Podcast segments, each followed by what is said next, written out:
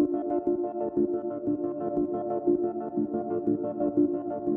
Em 2017, com uma experiência de duas décadas de reportagem em diferentes pedaços da Amazônia, a jornalista e escritora Eliane Brum decidiu se mudar para Altamira, cidade do Pará virada pelo avesso pela construção de Belo Monte. No episódio dessa semana, ela explica por que considera que o médio Xingu viveu um fim de mundo com a instalação da hidrelétrica, e por que tudo o que aconteceu lá nos últimos anos é um prenúncio do que o Brasil e o mundo vão enfrentar com a intensificação da crise climática. Para Eliane, conscientes ou não das consequências consequências do aquecimento global sobre a vida no planeta, quase todo mundo se comporta como os negacionistas, ignorando que é preciso agir com toda urgência possível para atenuar a catástrofe. A escritora acaba de lançar Banzeiro Okotô, uma viagem à Amazônia centro do mundo. No livro, ela combina apuração jornalística e relato em primeira pessoa do seu percurso e tece uma trama que escancara as forças de destruição da Amazônia e também aponta as possibilidades de resistência dos povos da floresta. Eu sou Eduardo Sombini e este é o Ilustríssima Conversa.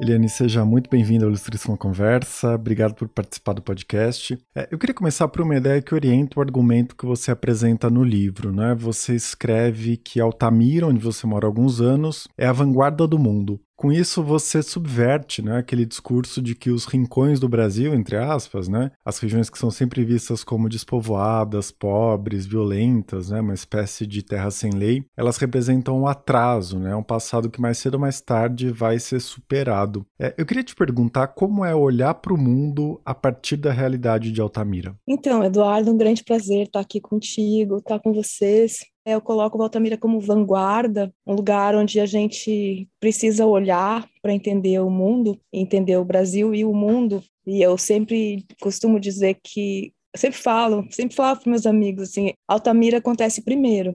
Então, por um lado, é nesse sentido vanguarda, porque eu, como Altamira passou por um processo a Amazônia inteira, mas Altamira é um daqueles lugares que passou por toda a gama de destruição do Estado e da iniciativa privada nas últimas muitas décadas. É em Altamira que a Transamazônica é inaugurada pelo Médici, com a derrubada de uma grande castanheira nos anos 70. Depois de várias outras coisas que acontecem em Altamira. Nesse século XXI, Altamira passa, a partir de 2010, a ser transfigurada por uma grande obra, né, pela maior, aquela que é anunciada por uma das grandes obras do, do PAC, dos governos do PT, que é a hidrelétrica de Belo Monte. E agora a região de Altamira está de novo, está mais uma vez, além dos impactos de Belo Monte, que só começaram, ela está ameaçada pela chegada da mineradora canadense Belo San, que tenta instalar aqui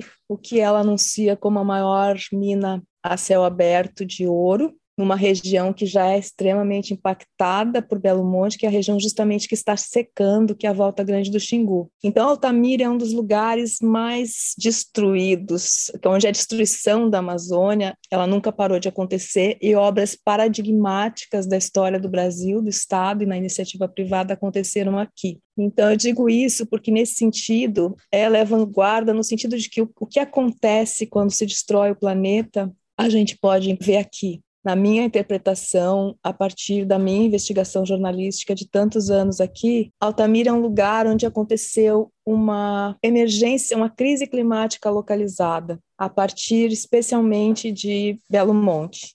Em 10 anos, em uma década em que a hidrelétrica começou a ser construída e as pessoas começaram, os povos da floresta começaram a ser expulsos da floresta para a periferia das cidades e a hidrelétrica começou a ser operada isso aconteceu como uma crise climática localizada com grande impacto. Então, nesse sentido, a gente pode observar aqui o que provavelmente, né, o que já é previsto pelos cientistas e por todas as pessoas que estão fazendo, uh, tentando uh, antecipar e, se preparar para o que vai vir com a quantidade do superaquecimento global, com a extinção em massa de espécies, etc., uh, a gente já pode observar aqui os efeitos né, os efeitos da explosão de violência que tornou Altamira em pouquíssimo tempo a cidade mais violenta do Brasil. Depois, num outro, ela se torna, é, ela, ela fica em segundo lugar, ou seja, ela é uma das cidades mais violentas do Brasil desde que isso aconteceu. O tipo de adoecimento da população que passa a ter doenças que não tinha, doenças muito conectadas à saúde mental.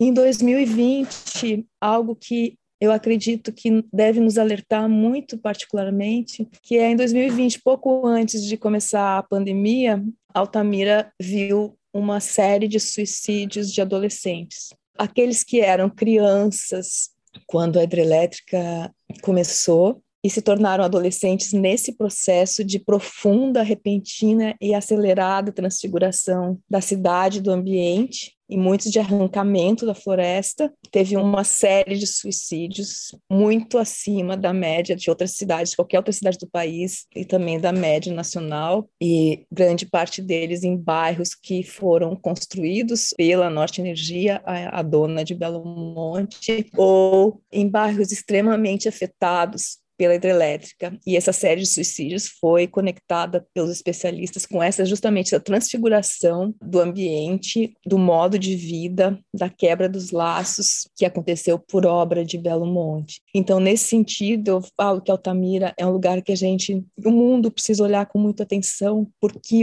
se a minha hipótese baseada na minha investigação está correta, de que aqui aconteceu uma crise climática localizada, a gente já pode ver efeitos que estão acontecendo acontecendo em outras partes do mundo também, que estão sendo extremamente afetadas, mas que provavelmente vão acontecer, como, por exemplo, o aumento de suicídios. Esse é, por um lado, Altamira e Vanguarda, a região de Altamira, a região do, do Médio Xingu, né? Por outro lado, Altamira, o Médio Xingu, a Amazônia é vanguarda por algo que está apontado no, no, título do meu livro, que é Banzerocotô, uma viagem à Amazônia centro do mundo, que é a, a questão da centralidade da Amazônia. A Amazônia centro do mundo é um conceito e é um movimento. E afirmar que a Amazônia centro do mundo não é uma questão retórica, mas é a ideia de que é obrigatório no momento que vive que a gente vive de emergência climática, de sexta extinção em massa de espécies, que as centralidades sejam deslocadas e que os, os, hoje os centros do planeta são suportes naturais de vida, suportes de natureza como os oceanos, como as florestas tropicais, sendo a Amazônia a maior de todas elas. Se a gente não deslocar as, as centralidades, a gente não vai ter condições de enfrentar a crise climática. E isso não quer dizer só um deslocamento geográfico, geopolítico, é uma centralidade também de que tipo de pensamento deve nos liderar, de que tipo de conhecimento deve nos liderar para enfrentar o que a gente já está vivendo. Né? A gente já está vivendo num planeta pior e tudo indica que viveremos, especialmente as próximas gerações, as gerações que já nasceram, num planeta bem pior para nossa espécie. E esse deslocamento tem a ver com a sua mudança para Altamira também, né? Essa afirmação da Amazônia como centro do mundo está relacionada à sua decisão de sair de São Paulo, onde você morava, e se mudar para Altamira, né? Sim, total. Essa é a razão consciente da minha, da minha mudança que é, eu há vários anos, eu assim como outras pessoas, a gente defende a centralidade da Amazônia, ou seja, a própria imprensa deveria cobrir a Amazônia com mais afinco do que cobre Brasília. E aí, eu estava andando aqui em Altamira, quando eu vim com, com um grupo de psicanalistas para um projeto chamado Refugiados de Belo Monte, que era de atenção, de escuta do sofrimento dos ribeirinhos expulsos para Belo Monte. Eu estava andando na cidade e estava um, era um inverno, inverno tempo de chuvas aqui, particularmente seco. E aí eu me foi foi de repente que me veio assim, eu disse para amiga que estava comigo, eu vou me mudar para Altamira.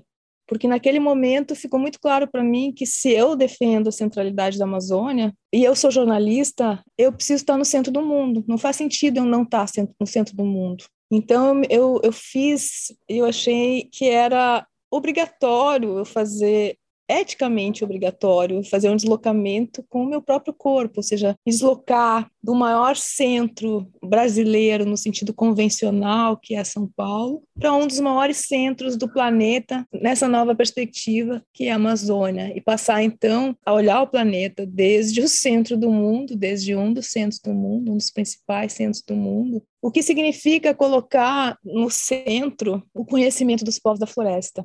Porque eu acho que, acho que, acho que é importante a gente falar que, porque às vezes as coisas são, são as coisas mais óbvias, a gente está vivendo num momento que as coisas mais óbvias, elas às vezes não são percebidas. Por exemplo, quando a Greta Thunberg fala que nossa casa, né, nossa casa planeta está em chamas, Aqui na Amazônia, as chamas são, são muitas, muito, com muita frequência literais, infelizmente. Mas, assim, se a tua casa tem chamas, quer dizer, 99,99% dos cientistas concordam com isso, e os povos indígenas, as, os pensadores indígenas estão dizendo isso há muito mais tempo, muito antes do que os cientistas. É, o que, que a gente faz, né, a, a reação óbvia de qualquer pessoa? Tua casa tem chamas, primeiro, tu não fica esperando não fica parado esperando ser queimado ou as chamas aumentarem. Tu vai se mover imediatamente. Tu não precisa ser convencido a se mover, né? Nem tu vai esperar ter esperança para se mover, porque se tu precisar dessas duas coisas, de convencimento e esperança, que é o que está acontecendo hoje, infelizmente,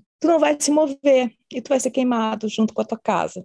Se tua casa está em chamas, tu não vai pedir ajuda para aqueles que destruíram a tua casa, para aqueles que colocaram fogo na tua casa. Tu vai pedir ajuda para aqueles que construíram parte da casa, para aqueles que há milênios vivem dentro da casa, que fazem parte da casa também e que não a destruíram. Né? Isso, isso, assim, pelo senso comum, isso é bastante óbvio.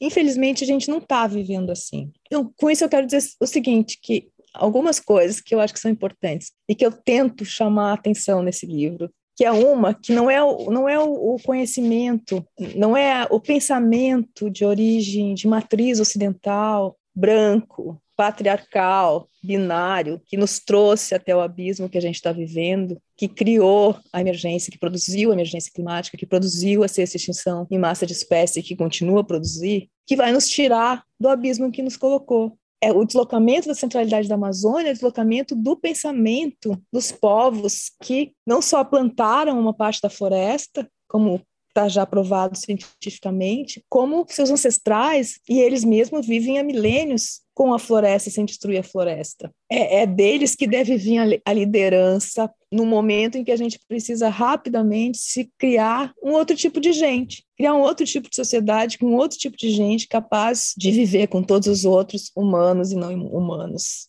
E isso precisa ser muito rápido. Então, esse é um aspecto. O outro é que a maioria das pessoas que eu conheço, que tu conhece, provavelmente a maioria das pessoas que vão ouvir esse podcast, que é um podcast da Folha de São Paulo, ou seja, se identificam com o pensamento da Folha, que é um pensamento, obviamente, que reconhece, que não, não, não, não faz fake, news e que reconhece a crise climática. Pode se arriscar dizer que a maioria das pessoas que está escutando esse podcast acredita, sabe que a crise climática está acontecendo, sabe por que a crise climática está acontecendo, sabe por que a sexta extinção em massa de espécies está acontecendo acontecendo, sabem que é apuração humana, mas consideram Bolsonaro, Trump e outros tantos, e todos os representantes do que aqui é bolsonarismo, nos Estados Unidos é trumpismo, em outros lugares tem outro nome, uh, negacionistas. negacionismo, eu acho que ele é muito mais amplo e mais arraigado do que o que, do que parece. Porque mesmo a maioria das pessoas que sabe o que está acontecendo não está se movendo nem vivendo de acordo com o que está acontecendo. Porque o que pode ser mais urgente, emergencial, do que a gente está com o planeta superaquecendo?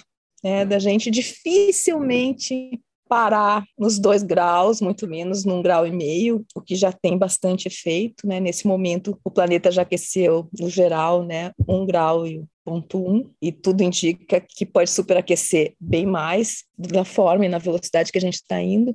O que pode ser mais importante do que isso, que está alterando a morfologia e o clima do planeta? O que pode ser mais importante do que uma extinção em massa de espécies provocada por ação humana? O que pode ser mais importante do que o nosso planeta em transfiguração e a nossa vida nele? O que pode ser mais importante do que a nossa própria sobrevivência como espécie ameaçada? As pessoas não estão vivendo, isso não está na cabeça delas todo dia, isso não está no modo de vida, isso não está sendo vivido como se fosse uma coisa paralela, uma coisa que eu olho para ela, eu comento, eu digo, ah, fulano é negacionista, mas é isso. Então, o que eu quero dizer é que a, gente, a maioria de nós está vivendo como negacionista, mesmo achando que não é. Porque se vivesse de acordo com a emergência que a gente está vivendo, a gente não estaria fazendo outra coisa a não ser enfrentar a crise climática, a não ser pressionar aqueles que têm poder para as políticas públicas para isso. E a gente não está. Isso é o equivalente, pegando ainda a metáfora da, da, Greta, porque eu acho que é importante a metáfora dela, a tu tá com a tua casa queimando e tu tá sentado no sofá, falando, esperando, dizendo, não, agora a gente espera isso, aí quando o Bolsonaro sair em 2022, a gente reconstrói o país, como se a gente tivesse tempo, né? Então, a gente está com reações que não são reações de sobrevivência, não são. Então, é preciso dar conta disso. E meu, o meu livro, essa, esse deslocamento da centralidade da Amazônia, né, Altamira como epicentro da destruição, como vanguarda, que é ao mesmo tempo epicentro da destruição, e morada, né, o Xingu é morada de vários povos indígenas, ribeirinhos e vários pensadores da floresta, ou seja, é, é, é riquíssimo, e várias outras gentes não humanas também. Então, nesse sentido, é fundamental esse deslocamento, e esse deslocamento da centralidade significa tudo isso. Eu queria continuar nesse tópico, né? Em um dos capítulos você discute essa questão da esperança e você diz que a resistência às forças que produziram essa emergência climática que a gente está vivendo precisa ser separada dessa ideia de esperança, não é? E aí você cita uma frase da Greta, né, em que ela diz que ela precisa do nosso pânico e não da nossa esperança. É, eu queria te perguntar, Diante dessa inação frente à crise climática, você vê alguma perspectiva dessa situação mudar no curto prazo? Ou a gente está condenado, né, em razão desses mecanismos todos, a ultrapassar um grau e meio, dois graus de aquecimento do planeta e a catástrofe se aprofundar ainda mais? Como você está vendo essa conjuntura atual?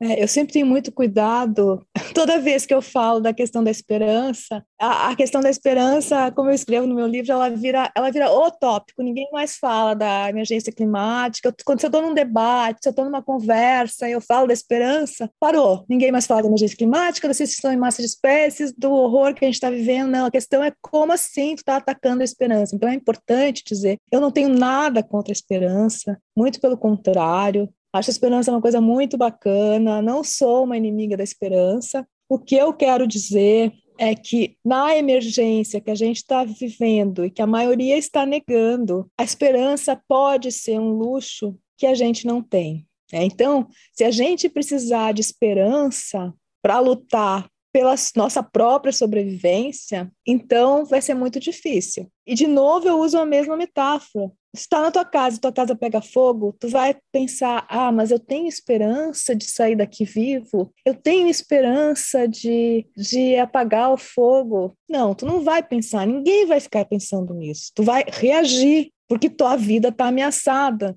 E a reação de quem está com a vida ameaçada é fazer algo imediatamente. Então, por isso, e é, eu acho que assim, essa a gente está vivendo várias coisas inéditas, né, Eduardo? E uma delas é, é essa dessa geração, dessa geração da, da Greta Thunberg, né? que é essa menina que aos 15 anos de idade para sozinha na frente do parlamento sueco e diz: Ó, oh, não vou mais estudar, porque vocês estão cagando para o meu futuro. E para que, que eu vou estudar se não tem futuro, né? E aí inspira o maior movimento climático da história. E ela diz: Eu não quero a esperança de vocês, eu quero o pânico de vocês. Porque tem que, tinha que ter acordado já, e tem que acordar em pânico, e tem que acordar já. E isso mostra uma geração, a primeira geração, talvez, possivelmente, em que os filhotes estão protegendo, estão lutando estão para proteger o mundo da destruição que os adultos estão promovendo. É uma inversão total. E isso deve ter um impacto psicológico tremendo, subjetivo, que a gente não está nem alcançando.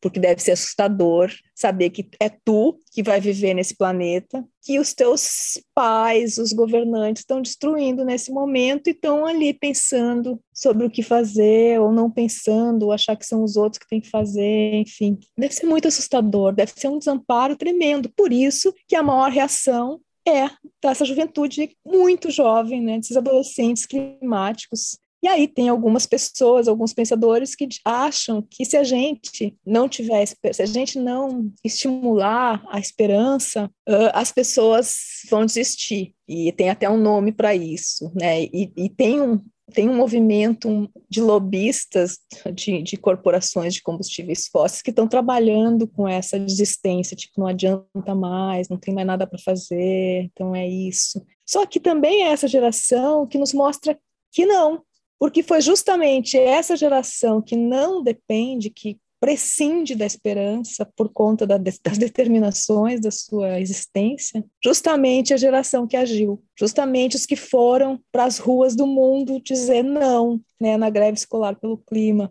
É, é uma menina que agora tem, não sei se 16, 17 anos, que está liderando, e ela fala em pânico, porque é pânico, é a reação óbvia de quem está com a casa pegando fogo. Então, é, é nesse sentido que eu trato a questão da esperança, que eu digo apenas que essa não pode ser uma questão no momento de total emergência. E bom, e a mesma coisa eu te respondo assim de, de que bom, será, será que tem solução? Será que está tudo terminado? De novo, assim, eu não, eu acho isso, eu acho isso, isso foi uma ideia que foi uma elaboração que eu tive que fazer ao testemunhar a destruição e o rompimento de qualquer ideia de justiça, de democracia, que foi a construção da hidrelétrica de Belo Monte. A hidrelétrica foi construída praticando todas as violações sem que nada a impedisse. E eu não estou assistindo isso de longe, eu, eu vou no enterro das pessoas.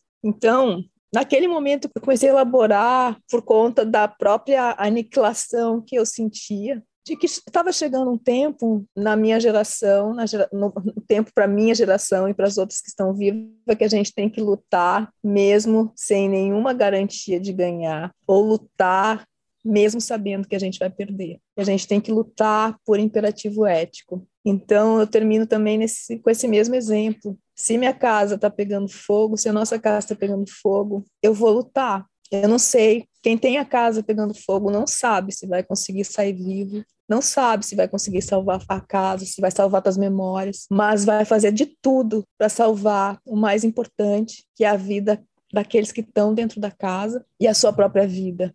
Então, acho que a gente está nesse momento. É muito difícil o que a gente está vivendo, com os governantes que não por acaso estão nesse momento, como Jair Bolsonaro, com tudo que ele representa, porque Bolsonaro é criatura, não é criador, e, e o que ele representa vai continuar ativo muito depois dele, e esse é o nosso grande problema aqui no Brasil, mas esse é um fenômeno também global. Então, a gente reverter a destruição dos suportes naturais de vida, como a Amazônia, barrar o superaquecimento global em mais de um em, em um grau e meio é muito difícil. É muito difícil, especialmente também com a negação da maioria das pessoas. Mas a gente vai lutar. A gente vai lutar. Tem muita gente lutando, muito menos do que deveria, mas tem. Como aqui na Amazônia. Né? Esses povos todos lutam há séculos e não, para, não param de lutar. Então, é isso. Se a tua casa tem levanta e luta.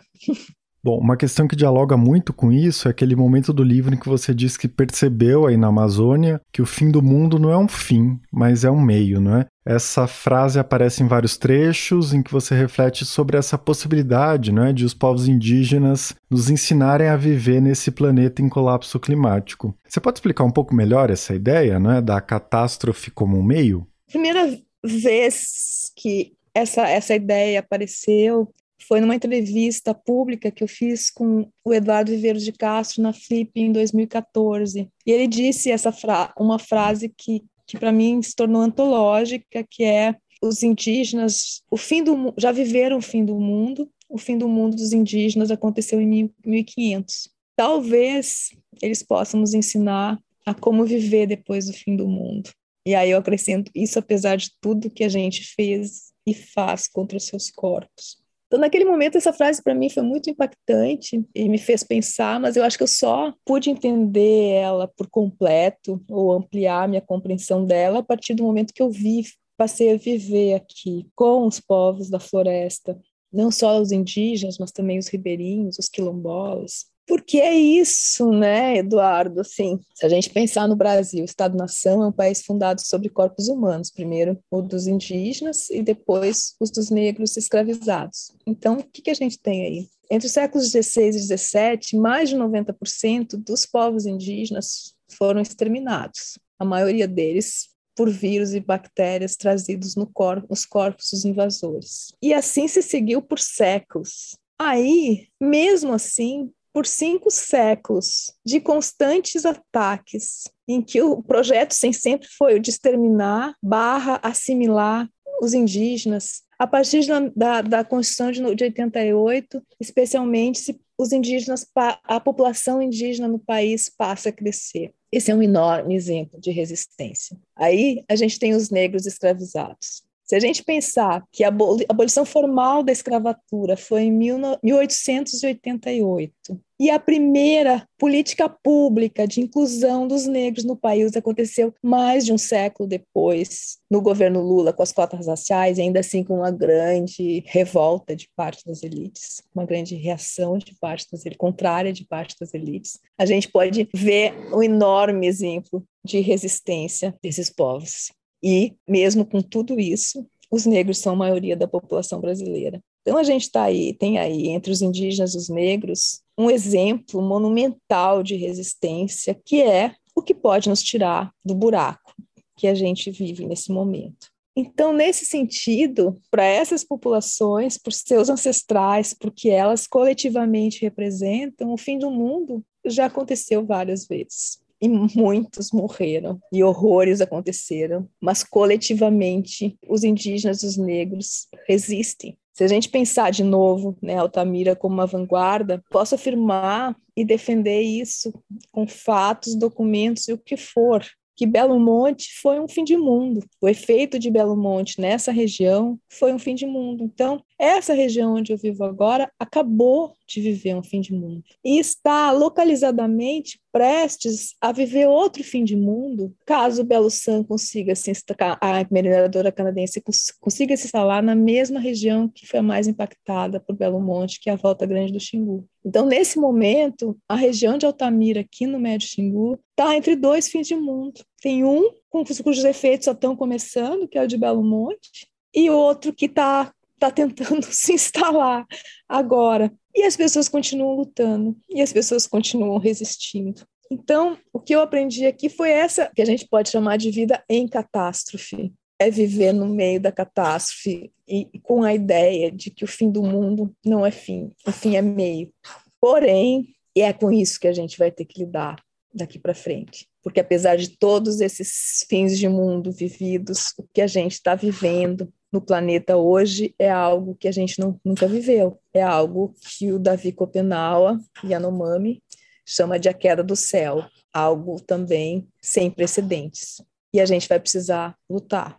Então, a gente precisa hoje, a, a vida que eu vivo, a vida que eu tenho, para mim é uma vida em catástrofe. E acho que é isso que as pessoas, porque eu tenho ouvido muito isso nos debates que eu participo e nas coisas que eu leio. Tem uma ideia meio mágica hoje no Brasil de que, primeiro, uma certeza de que Bolsonaro não vai ser reeleito, que eu não sei de onde essas pessoas têm essa certeza, porque não é o que os fatos mostram, que está garantido que ele não será eleito. Há uma chance de ele não ser reeleito. Mas mesmo assim, muitas coisas podem acontecer, está muito cedo. A outra é que, ok, ele não será reeleito. Primeiro que Bolsonaro é criatura, o que ele representa vai continuar ativo. Mas segundo, a gente não está vivendo um momento como outros no mundo, assim, que a gente pode dar exemplo pegando na Europa, a reconstrução da Europa no pós-guerra, ou a reconstrução da democracia no Brasil pós final da ditadura empresarial militar na década de 80, a partir da década de 80 essa ideia de que as gerações mais velhas, né, da minha geração, têm hoje, que me, hoje me, me, parece um pensamento mágico. De que, ah, bom, então vai acabar esse pesadelo, como se o pesadelo não fosse o resultado de, de, de séculos de coisas não resolvidas, como o racismo estrutural, por exemplo, tantas outras. Mas vai acabar a ideia de que vai acabar o pesadelo, então a gente vai ter tempo de reconstruir o país. Não, não vai ser assim.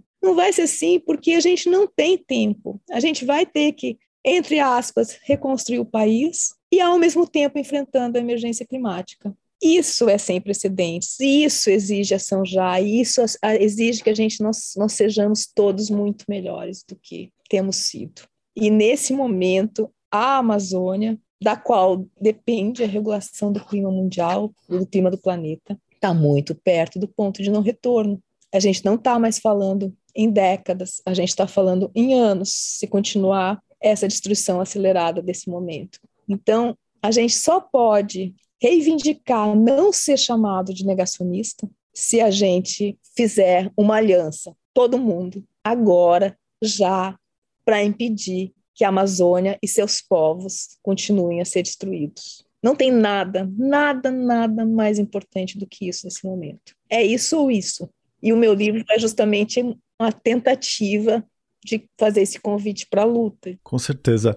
Bom, em relação a essa questão política, né? Você falou que talvez o Bolsonaro não seja reeleito em 2022, é, e eu fiquei pensando, né, como você aponta no livro, que a destruição da Amazônia ultrapassa as linhas político-ideológicas dos governos ao longo do tempo, né? Ou seja, existe um modelo de exploração da Amazônia é, que teve um ápice na ditadura militar, mas que não foi completamente transformado depois da redemocratização. É, você lembra várias vezes no livro, né, por exemplo, que Belo Monte, que é um dos maiores monumentos desse modelo de grandes obras, obras que desconsidera a floresta e os povos da Amazônia, é, se concretizou no governo mais à esquerda que o Brasil já teve depois da ditadura. É, considerando esse histórico, né, você acha que faz mais sentido investir nessa articulação da sociedade civil, não é, das populações que resistem a esse modelo de desenvolvimento, mais do que a luta político-institucional? É, como você enxerga as possibilidades dessas duas arenas para reverter a destruição da Amazônia?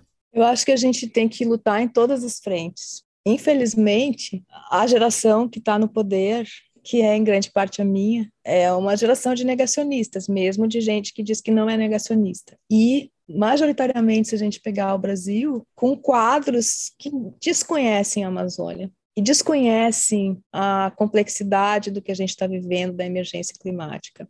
Então, é muito importante quem vai governar o Brasil, é muito importante que nas próximas eleições a questão da Amazônia esteja no centro do debate. Né, o ano que vem, no debate das eleições, os candidatos, claro, não Bolsonaro, mas precisam se comprometer profundamente com medidas urgentes a ser tomadas. Mas a gente só vai conseguir com o envolvimento de toda a população porque não, a gente não vai esperar que esses políticos que estão aí, que o novo governo vá fazer o que precisa fazer sem uma enorme pressão interna e externa. Né? A gente precisa apontar, precisa lutar mesmo, precisa se articular para lutar pela Amazônia em todas as frentes, pressionando os governantes, mas indo muito além disso. A gente precisa se tornar outro tipo de gente também. A gente precisa voltar, ser capaz. Eu acho que a luta só é possível, isso eu também aprendi aqui, porque o sistema capitalista e, né, e, o neoliberalismo eles destroem a ideia de comunidade. E o que mantém a luta ativa aqui na floresta, pelos povos da floresta, é o conceito do coletivo, é o conceito da comunidade. A, a gente precisa ser capaz de criar comunidade e de lutar por um comum, e a causa comum que a gente precisa é a luta pela Amazônia, e Amazônia no sentido amplo, a Amazônia com todos os seus povos, que são povos que fazem parte da floresta, e a Amazônia como um tipo de pensamento, de outra maneira de existir, outra maneira de ser e de estar nesse mundo. Porque isso também é uma coisa que pessoalmente eu tenho pensado muito, porque às vezes nesse horror que a gente está vivendo, né, no Brasil, um horror de várias maneiras, eu vivo com muita alegria. E não porque eu esteja desconectada mas exatamente porque eu estou conectada. E aí eu tenho ficado pensando, porque às vezes me perguntam sobre isso. A resposta que eu encontro é que eu tenho, eu consigo viver com muita alegria, eu consigo viver bem no meio do horror, bem no sentido, né, com serenidade e com alegria, porque eu vivo em comunidade, porque eu luto em comunidade, porque eu estou junto com outros, né? Então, o conceito de comunidade é um conceito muito, muito fundamental para a gente ser capaz, pra, como, como a própria estratégia de, de luta. E eu acho que todos nós precisamos encontrar naquilo que a gente faz uma forma de, de enfrentar a magnitude do que a gente está vivendo. Né? A gente precisa fazer mais do que a gente sabe fazer, a gente precisa fazer mais do que a gente já fez, a gente precisa ser melhor do que a gente já foi, e a gente precisa fazer isso, fazer e ser agora. É, é, esse, é esse o sentido de urgência assim, que eu gostaria de, de passar para as pessoas. A gente está em urgência, a gente está em catástrofe, a gente precisa estar tá junto e lutar pela Amazônia. E tem muito para lutar pela Amazônia. Eliane, para a gente encerrar, não é? é? No começo você falou das razões conscientes de você se mudar para Altamira, esse giro em tratar a Amazônia como um centro do mundo, não é? Mas no livro você também fala das razões inconscientes e subjetivas. Você citou agora a ideia de estar tá junto com outras pessoas, de construir comunidades, não é? Você recorre muito à centralidade do corpo nessa sua experiência pessoal de reflorestamento, como você chama, né? É, e esse estar tá junto com outras pessoas, tanto humanas é, quanto não humanas, né? O que a gente poderia chamar de natureza, né? Os bichos, as plantas, enfim. É, você conseguiria falar sobre essa dimensão, né, do seu percurso nos últimos anos? Como é essa experiência de tentar se reflorestar, né, e se conectar com outros, né, humanos e não humanos? É isso. Como tu falou, eu a razão consciente é da centralidade da Amazônia, né, um conceito que eu trabalho há bastante tempo. Mas teve, teve esse movimento inconsciente, o inconsciente é muito determinante de tudo aquilo que a gente faz, que foi se tornando consciente à medida que eu fui vivendo aqui, fui tentando entender, e também à medida que eu fui escrevendo esse livro, que esse livro também é uma forma de eu mesma entender meu percurso. Primeiro, a ideia do corpo, para mim, é muito forte, porque eu acho que a gente precisa fazer os deslocamentos com o corpo. Eu falo também no livro que as pessoas quando vêm das cidades, especialmente das cidades do Centro-Sul para cá, elas adoecem e elas culpam de tudo a água, a comida, a diferença e tal. Mas pelo que eu observo, a minha a minha conclusão é de que as pessoas elas adoecem de overdose de corpo, porque cada vez mais se vive com uma ideia, um pensamento mágico de que Uh, nem se fala de pensamento mágico, pensamento mágico é uma coisa interessante, mas um, um, uma ilusão de que elas podem viver sem corpo. E também tem essa promessa né, da inteligência artificial e da essa promessa tecnológica de que no futuro, enfim, é uma ideia de que se pode viver sem corpo, se pode ter uma vida sem corpo. Então se tenta silenciar, se trata primeiro o corpo não como que a gente é, mas o corpo como um objeto um objeto de intervenção, um objeto sobre o qual a gente age, um objeto que a gente alimenta, um objeto que tem função, mas que poderia ser ignorado, é o que se faz da maioria das pessoas na frente do computador, ou do tablet, ou do celular, whatever. E aí, quando as pessoas vêm para a Amazônia, esse corpo se reencarna imediatamente, porque aqui é um lugar impossível de negar o corpo. Primeiro, porque o calor é avassalador. Segundo, porque o tempo inteiro tem alguma, algum outro ser vivo te picando, te roçando, te, te se esfregando em ti, tem sempre algo, muitas coisas. Meu corpo tem sempre algo, muitas coisas vivas sobre ele. É impossível. Eu tô sempre, eu, eu, tenho consciência de que sou corpo 24 horas, inclusive quando eu durmo, porque eu durmo e eu tô me coçando e tem alguma coisa passando.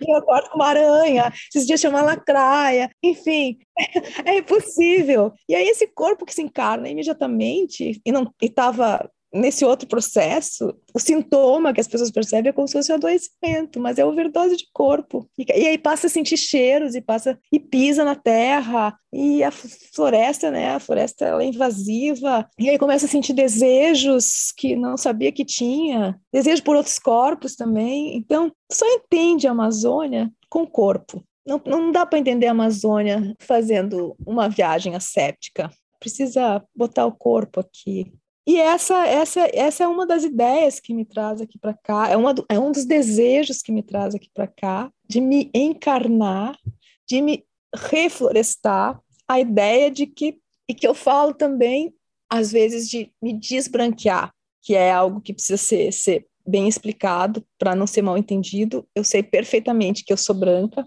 que vou morrer branca, jamais vou deixar de ser branca, e falo como branca. Mas ser branca é um determinante de, de uma existência violenta. Mesmo eu não sendo racista, e eu não sou, mas vivendo num país estruturalmente racista, eu me torno uma pessoa violenta, porque desde a hora que eu acordo até a hora que eu durmo, eu estou convivendo com pessoas negras em posições, em, em trabalhos mal remunerados. Eu estou vivendo num país em que os negros morrem mais, morrem mais cedo, em que os negros têm pouco têm menos acesso à educação, em que as crianças negras morrem mais, e que as mulheres morrem mais de parto porque são negras, em que toda a violência são mais sofrida pelos negros. Então isso me coloca no sentido da responsabilidade coletiva que eu acho que culpa não serve para nada. Então, não, não, falo mesmo em culpa, mas eu falo em responsabilidade coletiva, no sentido que a, que a Hannah Arendt falava, de que eu não sou culpada pelo que aconteceu com os negros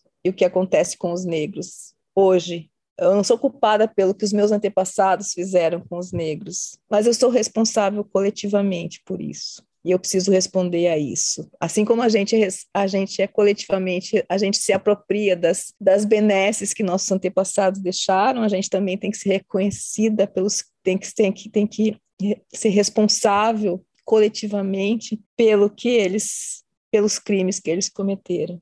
Então, nesse sentido, enfrentar o racismo estrutural é responsabilidade de todos nós. E como branca, eu existo violentamente porque eu sou branca num país estruturalmente racista. Isso é determinante em toda a minha vida. Eu tenho mais privilégios porque sou branca, mesmo não sendo, não vindo de uma família de elite, eu tenho mais privilégios simplesmente porque eu sou branca, tive mais acesso porque eu sou branca, etc, etc. Então, quando eu falo em me desbranquear, eu estou dizendo que eu quero mudar a matriz do meu pensamento, porque a matriz do pensamento que me moldou eurocêntrica. Os livros que eu li, tudo aquilo que me constitui, a cultura que me constitui, vem dessa matriz. O me desbranquear é, no senti é, é, é me, me, deixar habitar por outro, outro modo de pensar, outro modo de estar nesse mundo, que é um modo que eu acredito que é um, um modo que a gente possa enfrentar a emergência climática e que é o um modo dos, dos povos aqui na floresta que é o modo dos povos floresta,